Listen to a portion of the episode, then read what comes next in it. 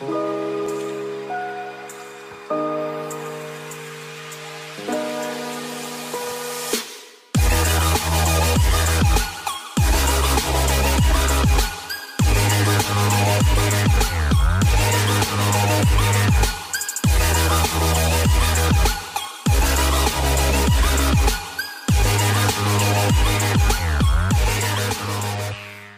Everybody, and welcome back to Beware the Artist. I am Jeremy Jersa, and with us this week we have Caleb Kortokrax. Uh, Caleb, if you want to tell us a little bit about who you are and what is it that you do?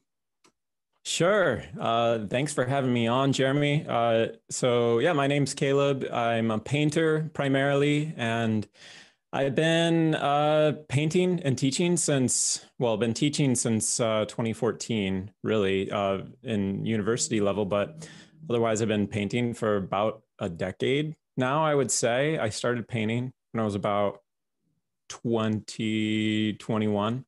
Uh, that's when I started really seriously painting. But from a young age, I was really into art. If you had asked me what I was going to do when I was like four or five, I would have totally said I was an artist. And then around the time I was like maybe seven or eight years old, enough people had told me that uh, you're going to be poor and you can't actually do that practically. So then I thought I was going to be something else. And um, yeah, sometime around college, I was like really into music and thought I was going to be studying music technology and voice. And uh, I was playing, uh, learning the upright bass to go study. And then realized that I didn't want to do that. It was like last minute change. I had uh, been pretty far involved in uh, doing a few other majors. I switched majors like crazy, and uh, and then I finally was like, I'm going to study art history. That's what I thought I was going to study, and um, I had a professor who uh, was just an amazing professor and challenged me uh, when I was transferring to Valparaiso University from Purdue.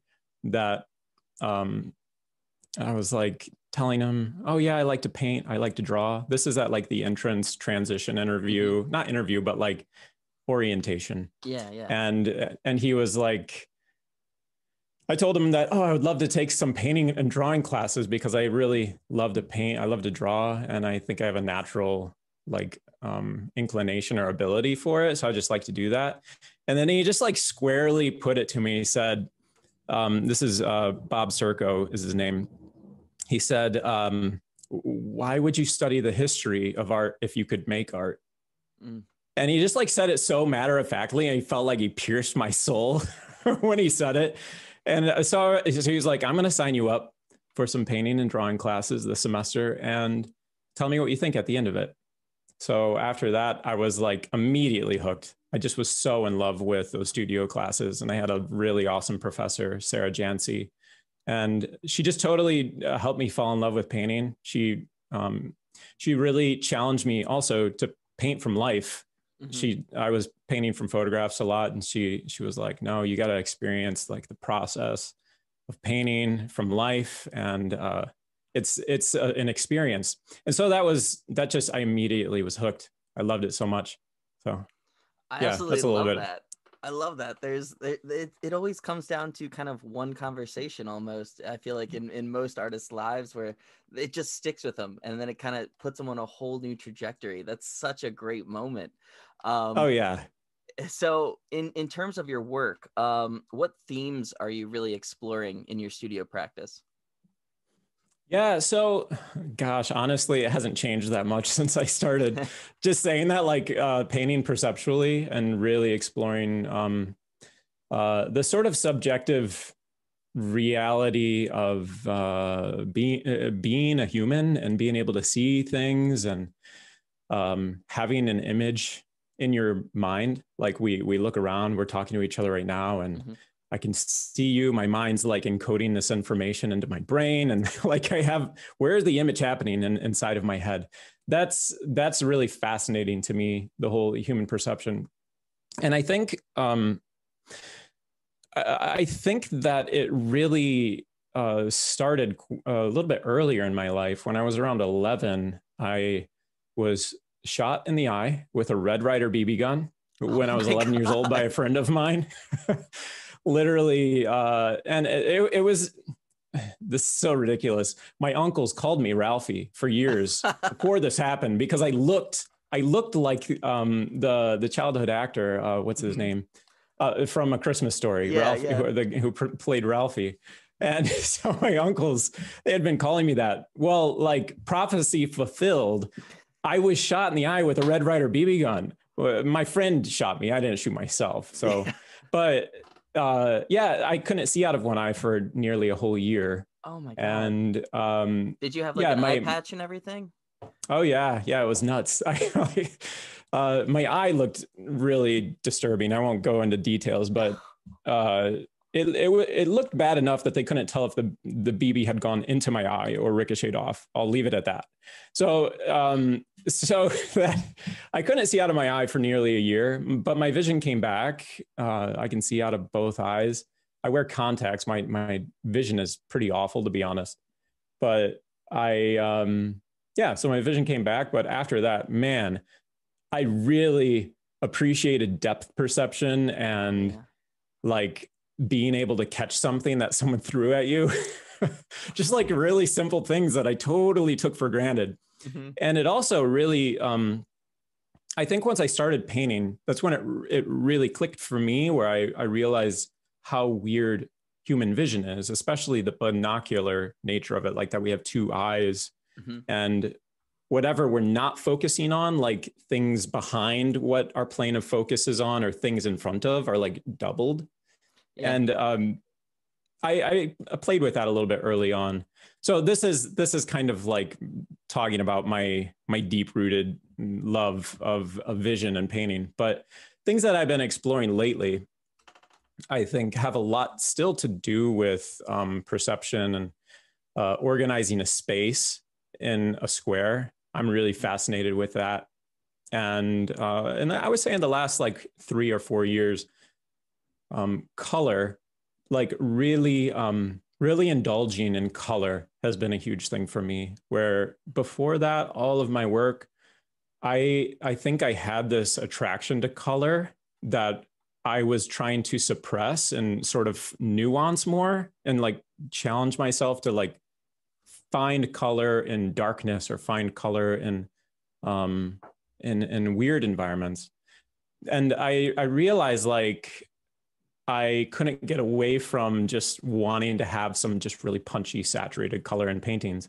And for me, I think that came from like when I was a teenager. I was, actually not even just a teenager. I was really into punk music growing up. I still enjoy listening to punk music and was really into skateboarding and and whatnot. So that kind of culture of uh, the art, the art culture that goes along with that, I was totally uh, just naturally attracted to it. So like neon bright colors and lots of neutrals sort of colliding into this weird thing. And and for me i that uh that's i've been embracing that myself a lot more lately. And weirdly enough finding it all over art history. So looking back at paintings like uh, i've been really digging fra angelico lately just because the way he like will have these super bright color notes like scattered throughout a painting. It looks like a skateboard deck or something, or like a uh, don't, it just it feels like some weird textile or something right, that somebody yeah. would wear today. You know, it's just bright and in your face. These like color notes that are just lovely, uh, like not lovey. They're lovely and just so satisfying to look at. So um, yeah, so color has been a huge thing for me too lately. Yeah, and uh, the figure has always been a big thing for me, and I don't I'm trying to figure out how to do that still. Like, what do you do with the figure right now? But I love I love the figure and and painting. Um, it's it's funny that you bring up uh, you know these references of color throughout art history. Um, when I was studying abroad in Florence, I had the opportunity to go to Rome and see the Sistine Chapel, and as they're looking at the ceiling, um, they had just finished cleaning it. So all of this oh. soot and everything had just been yeah. peeled off. And I'm looking up at the yeah. ceiling and I'm just like, wow, this shot silk is just it's so vibrant and it's just coming out at you. It's it's almost more mannerist than it is Renaissance. And it, it oh, has such a uh, you know contemporary feeling with the use of these colors. So I, I love that you're relating mm. that back to you know your skateboarding culture, that bringing that that comparison. I think that's really exciting. Um, yeah. So when you actually begin a painting, what what is that process for you? How do you go about starting that that that journey? Yeah. Oh man, this uh, for me it's really complicated because I think I'm working on a few different bodies of work, mm-hmm. and um, I would say uh, I've transitioned quite a bit into doing these sort of, I guess, uh, using photography and pieces of paper, almost like a collage, sort of build building a little sculptural space that has sort of literal space from the uh, like maquette, whatever you mm-hmm. want to call it, and then um, sort of figurative space or uh, abstract space from like a photograph. You know, it's like uh, it, it's the idea of space and and something flat. And so having those two things collide and create a tension. So I, I play around a lot with just loose materials and like on a flat table, like organizing them and playing with color palettes. And uh, I've, I've been using a lot of like iPhone photography and making printouts of random photos that I realized that I took for, you know, maybe just an instinctual reason. I'll take a photograph of uh, one of my girls, one of my daughters, or my wife, or somebody, or if, uh, just random things throughout the day that are attractive to me. And it, it I don't, I, I think in that way, it's a lot. That's like the intuitive part of the photography. I'm not exactly thinking, oh, I'm going to make a painting out of this. But then I'll sometimes you're just sitting looking at old photos and I'm like that that painting uh, or that that could be a painting. Mm-hmm. Like I just see it and so then I start playing around with it that way.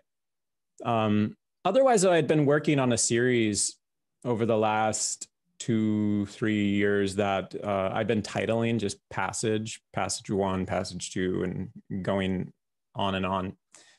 And that for me was a totally different experiment. It was um, playing around mostly with colors in a sort of predetermined composition slightly predetermined. Like I found this composition through uh, doing a lot of work around 2017 that was going towards a show that I was going to be uh, that I uh, a show that I had called um, Ghost of the Host. I believe that's mm-hmm. what I, I called that show um, at uh, Stevenson University, and so I I came across this composition in one of those paintings, and I loved it, and I kept doing it over and over and trying out new color palettes on it.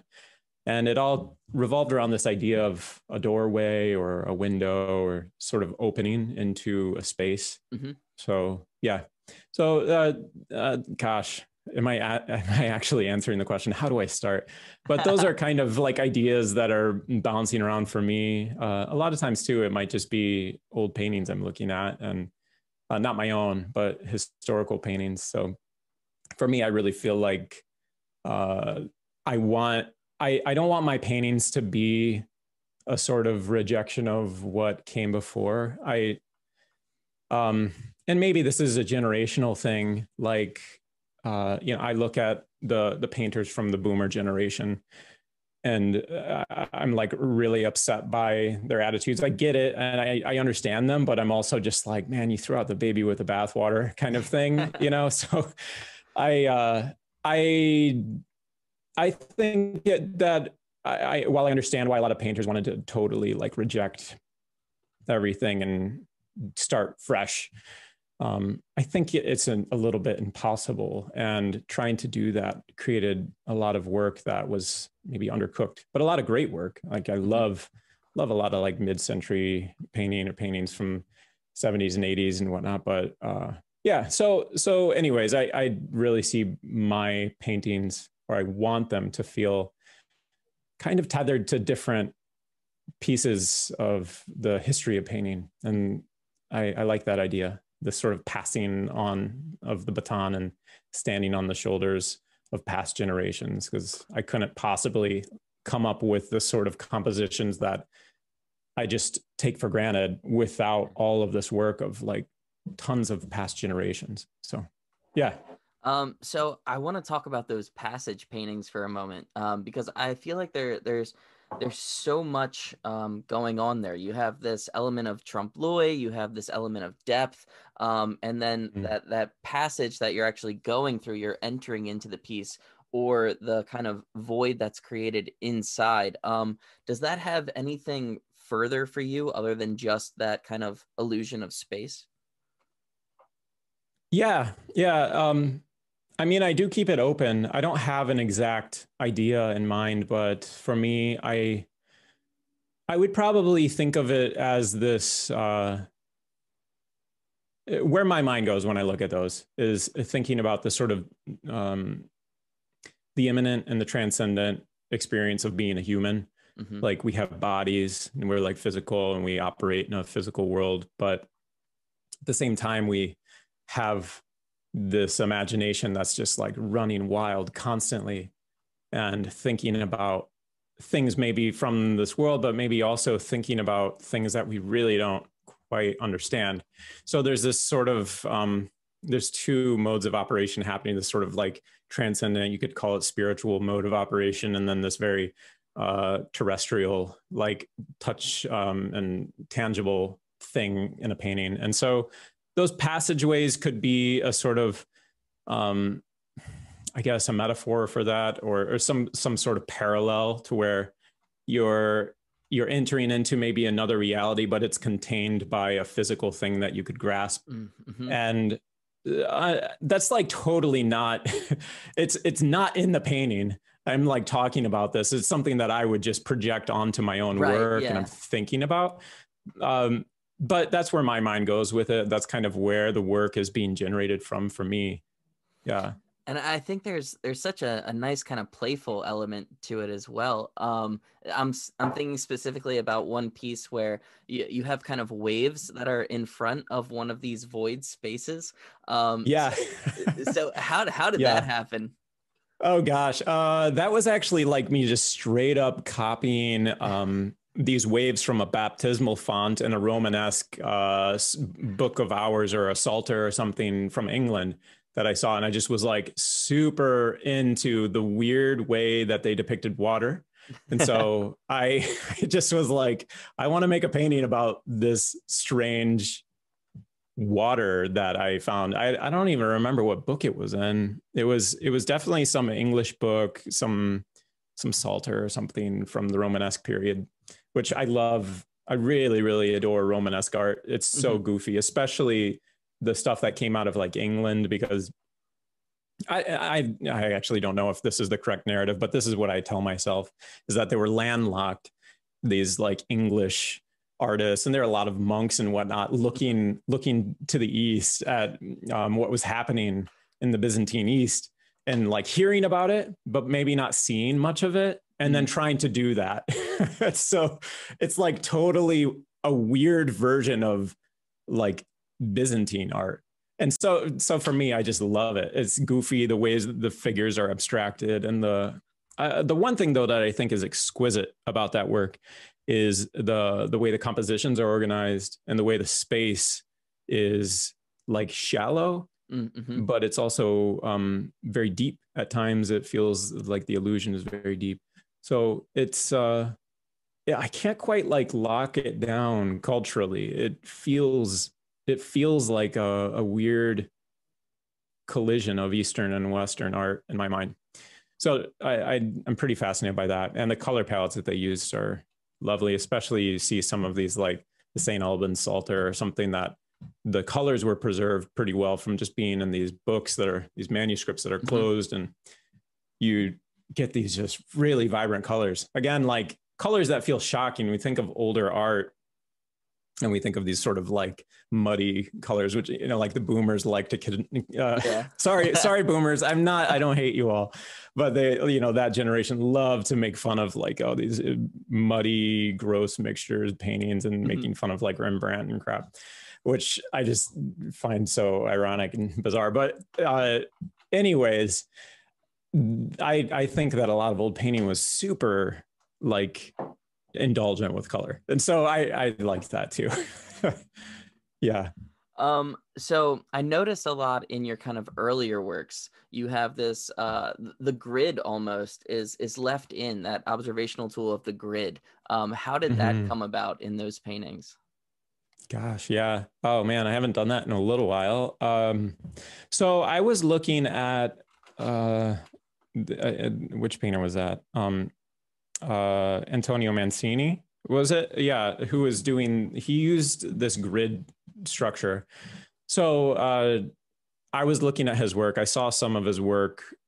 Uh, well, one of one of my favorite paintings at the Art Institute is uh, his painting called "Resting," I believe is the name of it. But it's this woman um, laying back, and there's these like medicine medicine bottles on a on a nightstand next to her. On, she's laying on a bed, but the grid is really obvious. So the way he did it, he had these two frames, mm-hmm. strings, uh, like open an open frame with strings being strung vertically, horizontally, and diagonally at weird angles that kind of corresponded to what he was looking at. And then he would have that exact same grid on the painting, like physically pressed up against the surface of the painting. He's painting over top of these strings.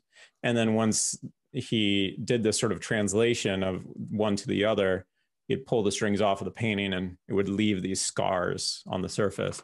And I loved I loved that in the process because it, it to me as a young painter and I was looking at that, it just felt so generous at the time. I was like, man, he's like totally being vulnerable with his process. And in so doing, it just like makes my imagination go crazy when I look at it because I just am I'm I'm there with him. I feel like I'm making the painting too, just by looking at it. And for me, I love that. And so uh, it also tied a bit into my uh, sort of I, I, don't know what you call it, obsession with perception and this idea of vision. Mm-hmm. And so for me, that started in grad school. I was looking at a lot of um, painters like that, looking looking at uh, Durer's grid. The I, I, guess it was a wood block or an etching that he did of. He has his eye up to the the tip of a candle, and then he's looking through a grid at like either a figure or there's the one with a mandolin or some kind of lute instrument that he's looking at. And I was like, that's that's awesome. It's kind of like this uh, locked locked in position of the the viewer and the whole there's the grid that kind of unfolds in front of you and it, you just kind of translate the information. So in one in one way, I loved the system of it, and uh, so I started using that for doing observational paintings when I was in grad school, and then that uh, continued for a while. I was using it actually at the beginning of those really bright, colorful paintings that I was doing about three years ago when I started doing it. I was using a more open grid, like a three by three grid.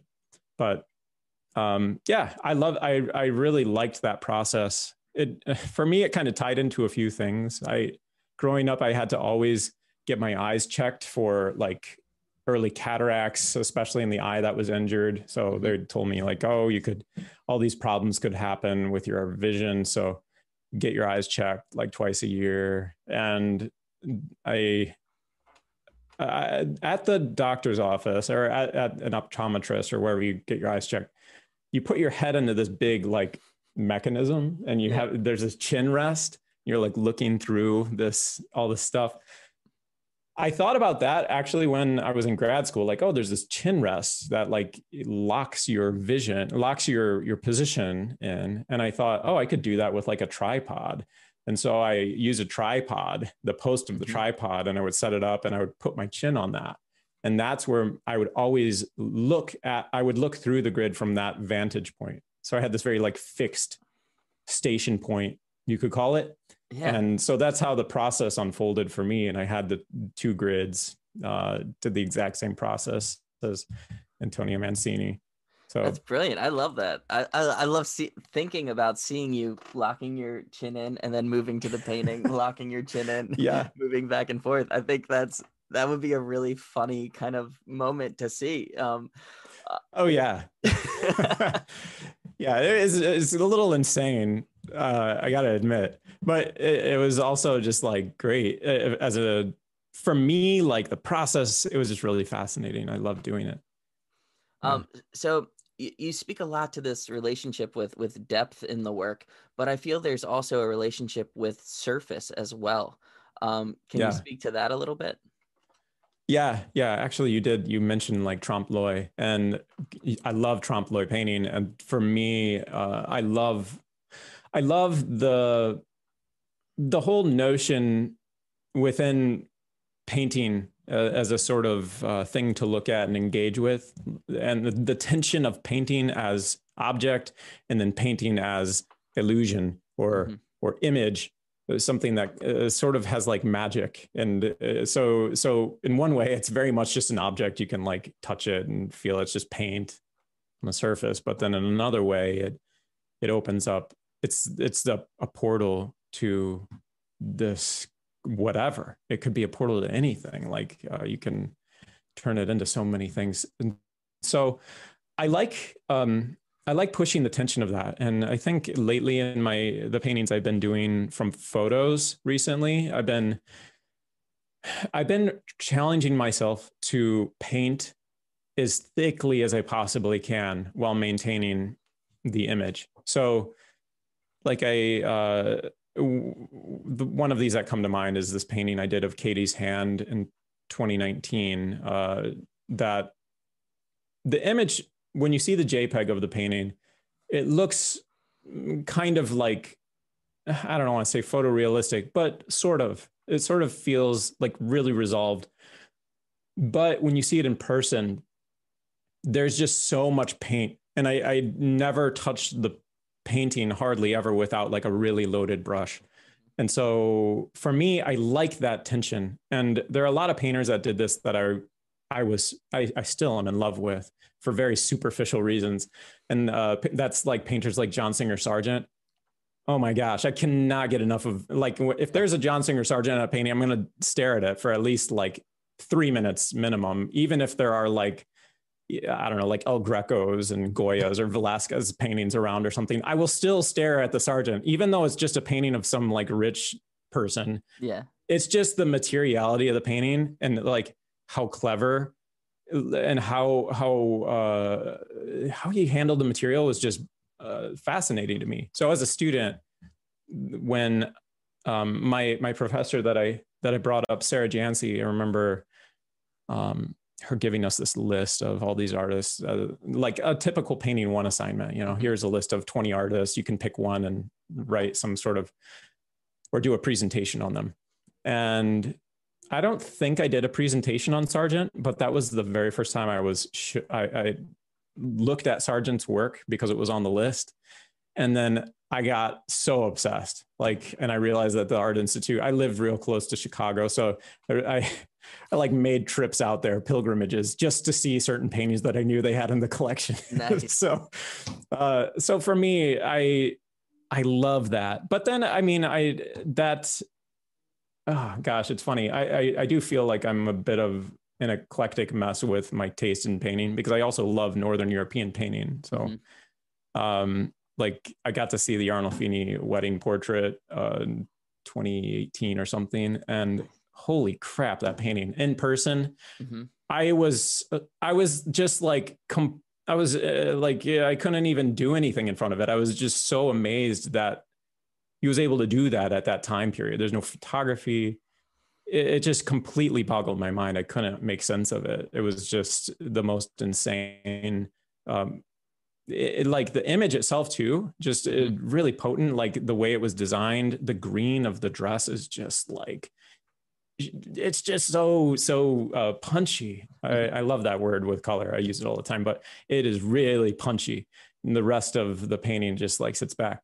So I don't. I, I definitely have this relationship to, um, or this this. Uh, I, I like to imagine painting in those terms. Uh, trompe l'oeil paintings make a lot of sense, even though I, I feel like um, historical trompe l'oeil paintings. Some of them are interesting to me, like uh, it's like Gijsbrecht's uh, reverse of the painting. He painted the backside of a painting. Mm-hmm. Uh, that painting comes to mind and uh, other other ones like that there are just a lot of really simple things like, oh, here's a here's like our equivalent of a corkboard and I have things about my life tacked to yeah. it. I'm going to paint it, try to trick birds or something to, to convince them it's going to be a real painting. I don't know. Maybe that's just how art historians talked about it, but I, I, um, I, I really love that idea of a shallow space in a painting. It's like a painting that only has like an inch of depth mm-hmm. to it. And then there being like moments where that just kind of like punches through, and then you can see you know like a mile away or something yeah yeah. through a window. And so the the ability for a painting to have that that kind of um, compressed space and if you can make an entire image out of that kind of compressed space is really cool. Yeah. So definitely interested in trompe l'oeil so um, one of the paintings you referred to I, I think that came out of your summer painting project correct um, um which one uh, the one of your wife's hand Oh, uh, I might have done some hand paintings in the summer paintings project, but I think I did that painting earlier. It wasn't part of that, but oh, uh, gotcha. uh, yeah, but I did. I think I. I don't know. Did I do a week of hand paintings? I'm. I know I did a couple. Like I love paintings of mm-hmm. hands, mm-hmm. so. well, let's take a minute yeah. to, to talk about that because I think it's such a. It was such an interesting project, and it was something that I looked forward to seeing every day. Um, so if you wouldn't mind talking about that for a moment. Yeah, yeah, it was. Gosh, that was. uh, so last summer, I just was like totally needed to decompress from the crazy transition from the middle of semester. It was like March, everything shut down, mm-hmm. and then there was. It, it, we had to finish the semester. Everyone who was teaching finished the semester out online, and uh, it was and by the end of that, I was like, hey, I'm doing all of this online teaching stuff. I uh, I'm learning how to do video, whatever. And so I'm like, I don't know, I'm just gonna do this project. And so I decided to do a project where I did a weekly theme and then made uh, five, yeah, five paintings every week. And then um, there was a a project that I completely like ripped off 100%, just modeled it straight up off of that. And it's this uh, project, um, uh, Our Painted Lives. And maybe, maybe some other people have seen it, but I, I was watching that and just loved the format of it. And so I was like, that sounds fun. I'm to just do the same exact project. And so I just filmed myself while painting whatever I was painting that week. And then uh, I sped the I sped the video up of the painting unfolding, and then I would just talk. I really had zero plan going into those voiceovers. I would just kind of like watch the video happening and then just sort of talk about what I was maybe thinking about when I was making the painting or um, whatever came to mind. Yeah. So it, it was it was a really fun experiment, but honestly, it was so exhausting because I realized how as soon as I got into it, I was like, holy crap, this is going to take up so much time this summer. And so I would, you know, spend the morning making a painting and trying to jam it out in like three to four hours. And then in the evening, I would, you know, get all the footage dumped onto the computer and then try to record a voiceover and get it all edited for the next day. It was just like so much work. I really could have used you know some other people helping me do it but yeah yeah i ended up i was just like doing it all by myself. So it was so it was crazy. But I, I love doing it. And for me i one of the reasons i did do it beyond just like seeing our painted lives and thinking oh this is really cool um, was that I, I wanted to sort of I don't know, like do a cleanse or a reset and just do really simple work that felt like I didn't overthink it. I wasn't um, doing some grand project, but it was just like, I'm going to make paintings of doorways this week, or I'm going to make some paintings of my girls, or I'm going to, you know, do some landscapes while I'm taking this trip at an Airbnb, like during COVID, just try to like do something cool when, uh, you know, you can't really hang out with anyone. So uh, yeah, that was, that was the project and that kind of where it came from. So, how long does a uh, a painting normally take for you? Um, in terms of your your general studio practice, not necessarily the summer painting project, because those had a limited kind of lifespan. Um, but yeah, your studio works. How how long are you working on a painting? Um, and do you have multiple paintings going at one time? What's what's happening in your studio? Yeah, I I do work in groups. I would say I'll typically be working on about three at a time, uh, at least two uh, sometimes I'll just like get stuck on one and I I just keep you know poking away, chipping away at it. but uh, usually I have like a group going, and especially for the color based paintings because I was uh, using a lot of the same colors. They're like repeating in compositions or in painting. So uh, the materials I was using to build the little maquettes might have been the same exact materials for a few and so if I'm mixing one color and I know that color pops up in another painting, I'll just mix a ton of it. And then, yeah. So I'm kind of going boom, boom, boom down the wall and painting them. So yeah, I would say though, uh, how long they take, uh, I would, the, the shortest is usually like two sessions. Uh, and that might be, uh, for me, I don't know, like a four hour, five hour session in the studio. And then maybe like over two days, uh, I would jam out a painting. But a lot of times, like, especially when they, uh, some of these more recent paintings where I've been incorporating photography and images, mm-hmm. those, mm-hmm. uh, they could take up to like five or six sessions. So for me, like, yeah, studio days or whatever you'd say. Yeah, um, but I might be working on other yeah. ones at the same time and how are you choosing the, the scale of these? Um, because I, I feel as though they're they're pretty close to your actual kind of building structure that you, that you set up to to actually make these paintings.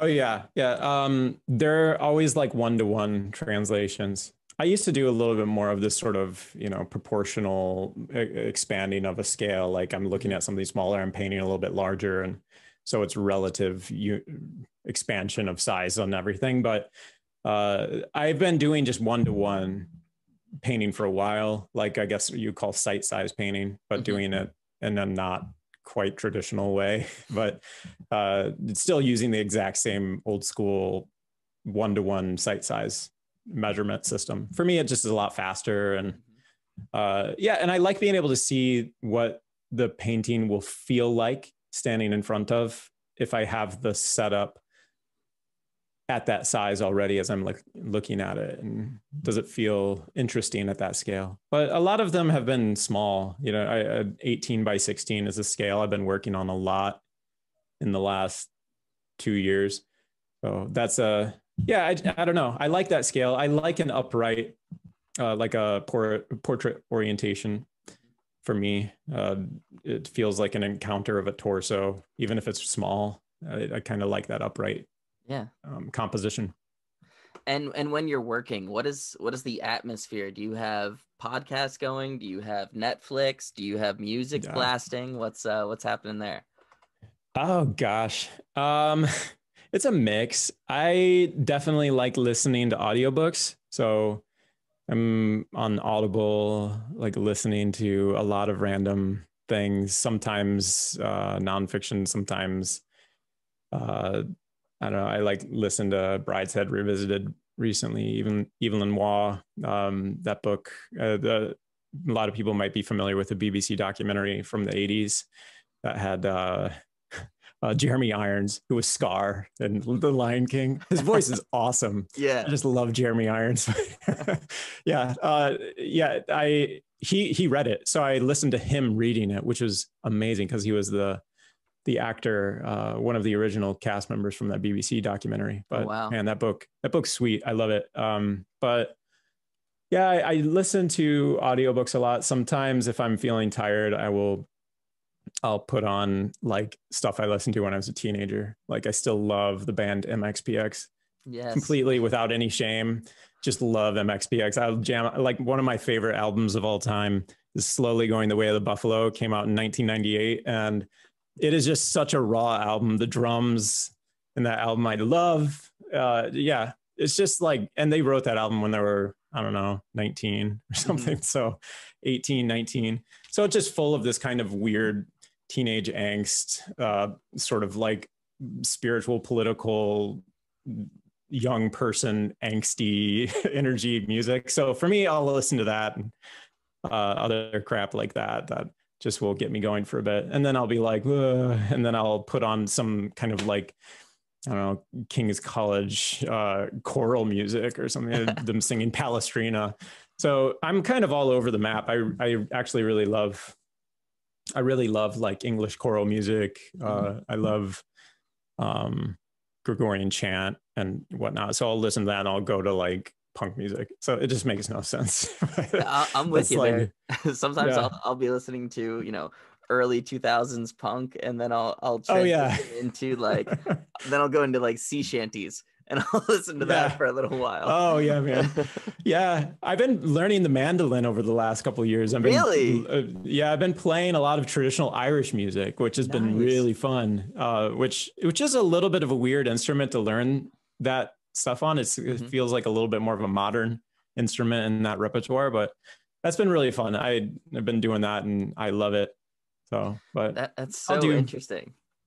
Yeah. Um. So. Yeah I like to ask this question to everyone that I have on the show. Um, but if there is one piece of art that you have to see in the world before you die, what is that one piece of art?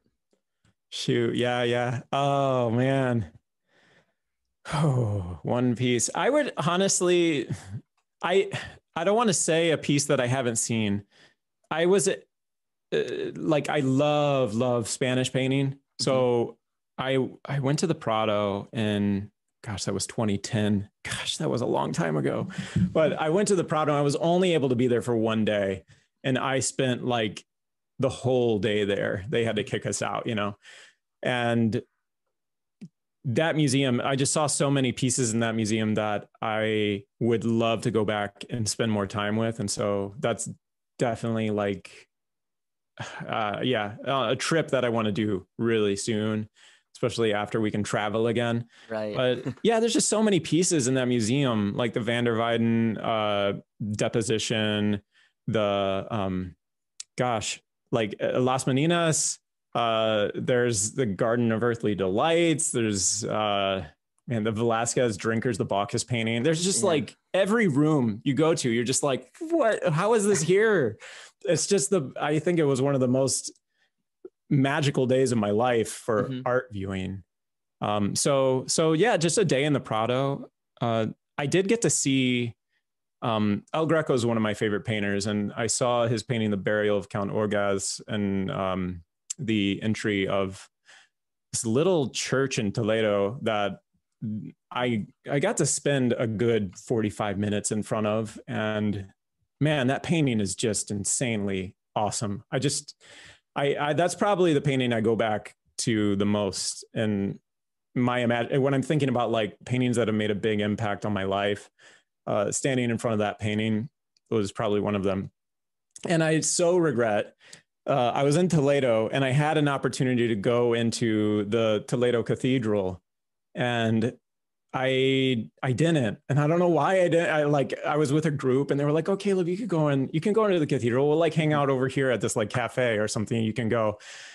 And I didn't, and I could have seen there this uh, the painting in the sacristy at the cathedral there. Mm. Um, the the um, what is it called? The um, the disrobing, I believe. The it's the, Christ is wearing this like red robe, and he's surrounded by all these people like kind of tearing at the robe. But that painting that's one that I'd like want to see in person, but I haven't. So that would be another one that I'd be like, man, I got to get back to Toledo, see that painting in person, and yeah. that would that would be amazing. Yeah.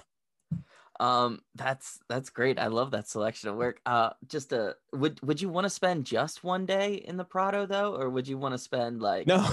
I want to spend like a week. Yeah, I would be like, I'm going to Madrid to uh, just spend at least like six days in a row of just returning to the Prado and then like going for a walk to decompress. And then the next morning doing the same thing, you know, go to the Prado and then around like 4 p.m. or something, like going out for a walk and then going to some like tapas bar and staying up way too late and drinking lots of wine and whatever vermouth. Uh, so that would be my like it's like an ideal day for me doing something like that. That then while I'm like at a it, magical time. oh yeah, yeah. Um, and then one of my other superheroes is uh, Antonio Lopez Garcia that mm-hmm. I would just like die to see. I would I would die to meet him. It would be be amazing to meet him in person to like see his studio and whatnot. So, mm-hmm. um, I know he lives there. He's an old, really old guy now. I have a few friends who've met him, and I'm just like, it'd be so cool to just. I don't speak Spanish though, unfortunately, so that would that would be a little bit of a problem because I don't know if his English. yeah, but I would still feel like I'm in front of this sort of. To me, he's like this monastic figure in painting. He mm-hmm. just uh, just lives painting, and he's he doesn't seem to be chasing anything other than himself you know like he's in his studio just making yeah. things. And so so for me it, it, i love him because for for me he seems to be somebody who like knows who he's painting for and why he paints. And he's he just has been doing it. And it's like made this amazing uh, body of work over the course of his life so he's somebody that i just really adore his work he's awesome yeah and then um, this is another question that I, I like to ask everyone. So, uh, what is one piece of advice you have received over your career? And what is one piece of advice that you would like to pass on and share with an up and coming uh, generation of creatives? Mm. Gosh. Um, say a piece of advice that I got that uh, is really practical advice, but I think about often. And uh, it's uh, advice I got right when I was finishing up grad school, and it was Sangram uh, at MICA, Sangram Majumdar, that gave me this advice. He said uh, it was like after a semester of me being his TA, or at MICA, it's called a GTI. For those of you who aren't part of MICA culture, but their uh, graduate teaching internship with with Sangram, and it was a 12 hour long class that was a super intense class. And at the end of the semester, I remember just like know, going out for a drink after class or something and talking about um, living life as an artist. And this idea of um, not not how to be successful necessarily, but how to just be an artist. And the advice he gave me was just Caleb, don't ever stop painting. Just don't don't stop painting because if you stop, that's when you lose your momentum and like most everyone I know who've who has continued painting is more or less doing pretty well because they just kept doing it. And if you keep doing something and you're doing it um, with, I guess, integrity or uh, some some level of uh, self criticism or something, you're to do it pretty well. So he just said, just don't stop painting and you'll, you'll be fine. And I've, I really took that to heart and, uh, thank you, Sangram. If you ever listen to this, thank you for telling me that because it was really good advice for me. Even when, you know, you hit dry spells and you feel like maybe you're not getting opportunities or, or something, but you're just like, well, it doesn't matter. I'm going to keep working because I'm painting I'm I'm painting for myself. I'm not painting for anyone else really. I'm, mm-hmm. uh, and I I love doing this. I love the process of painting, and this is an awesome way to live life. So so for me, just uh, that advice has kept me going at times where I was feeling down on myself or whatnot, and just just keep going. It doesn't matter. I really love painting, so just keep painting. Everything works out somehow. So yeah, that was really good advice. The second part, what did you say? um, one piece of advice you would like to pass on to an up and coming generation. Hmm. Mm. I would say, gosh, I I definitely don't have any like sage single uh, bit of advice, but uh, one thing I think that is really helpful is knowing who you're painting for knowing who your audience is because that helps prioritize the decisions you make and mm. it might be you're painting to like get into a certain gallery and you want to make friends with all the people who show in that gallery or whatnot, and you really love a certain kind of image building um, community, you could say, and you totally invest in that. It might be you're you're painting for a certain like group of people that you uh, love and want to be a part of, or maybe you uh, you're painting just for yourself. You don't really care so much about like a community, like a hit my mic. Don't really care so much about like a community, or maybe you're painting for some like other thing, like spiritual reason. Maybe you're painting for God or some, you know, whatever it is. Knowing who you are painting for, I think, or who you're working for, what is your work about and for, I think is really good because uh, when criticism comes or when when uh, you hear things from maybe a group of people that you actually aren't working for, you sort of tell yourself that uh, maybe that doesn't, maybe I don't have to pay so much attention to that. And I, I think like, I don't know, most artists are sort of miserable with their own just internal thoughts about everything. They always are beating up on themselves. I'm definitely guilty of that. Same here. That like I don't need I don't need other people to tell me how much I suck because I'm just busy really telling myself I suck all the time. So if I can sort of focus who I care who thinks I suck, uh, then it's a little bit uh, easier to keep going. So maybe that would be that, that, I don't know. Was that did that make any sense? that made perfect sense. I love it. Okay. I think that's great. Yeah. Um, so Caleb, I think that's kind of the perfect place to to wrap this up. So if our viewers are looking for your work, where might they be able to find it? Yeah, um, my website is calebkortokrax.com. C E com. So that's my website. Uh, also on Instagram even though honestly I've like completely just stopped posting on Instagram the last year. so, I don't know why. I just like I've social. It wasn't intentional. After I did the the summer paintings project, I just was like, just kind of look at what other people do on Instagram. But I, I don't know. I I some people are like, oh, you got to post every single day. I just don't care because I don't know.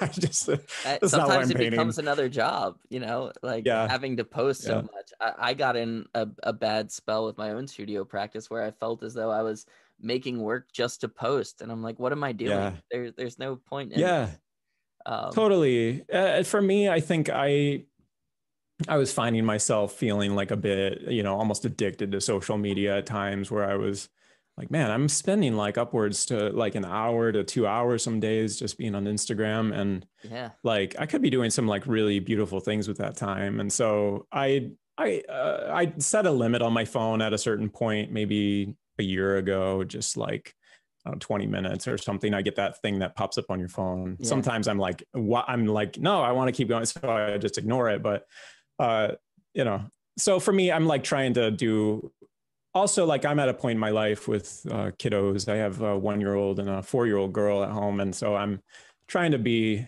present as a dad and like mm-hmm. really involved in their lives. So i uh, maybe you know once once they start becoming a little bit more independent i'll start trying to get online a little bit more. But um right now yeah it's been crazy. The last year i've been I, i'm actually transitioning into a new studio right now. So i i'm moving. So hopefully I'll be getting into work soon, but the last like two months has been like transition. So I haven't really been working, but I'm like yeah. dying to get into the studio and start painting. I but, bet. I uh, bet. Yeah, I'm pumped. I'm so excited getting a new space. I I've been in this room right mm-hmm. here since March of like last year making making work in this room and it's been fun it's great actually. Like I've, I've installed some like fluorescent lighting. I don't have them all on but like lighting around the perimeter of the wall. So this is like good lighting. I can work in the space and i've been teaching out of this room. It's an extra bedroom at home but i really i really like getting having that sort of transition going to the studio and mm-hmm. having a space. Yeah so, anyways, uh, that that is all besides the point of where to find my work. but uh, yeah, so my website and all that. Um, sorry, sorry for my whole uh, apology for not being online more, but yeah, it's all good. It's brilliant. Well, Caleb, yeah. we can't wait to see what you do next. I'm a huge fan of your work, always have been. Um, thank you so much for being on the show. Um, guys, make sure you check out Caleb's work. If you haven't seen it yet, uh, go to his Instagram, go to his website, um, and I'll keep you posted to any shows that he has coming up in the future. Um, so, Caleb, thank you for being on the show, and I will see you guys next week. All right. See ya. Thank you so much, Jeremy. See you all.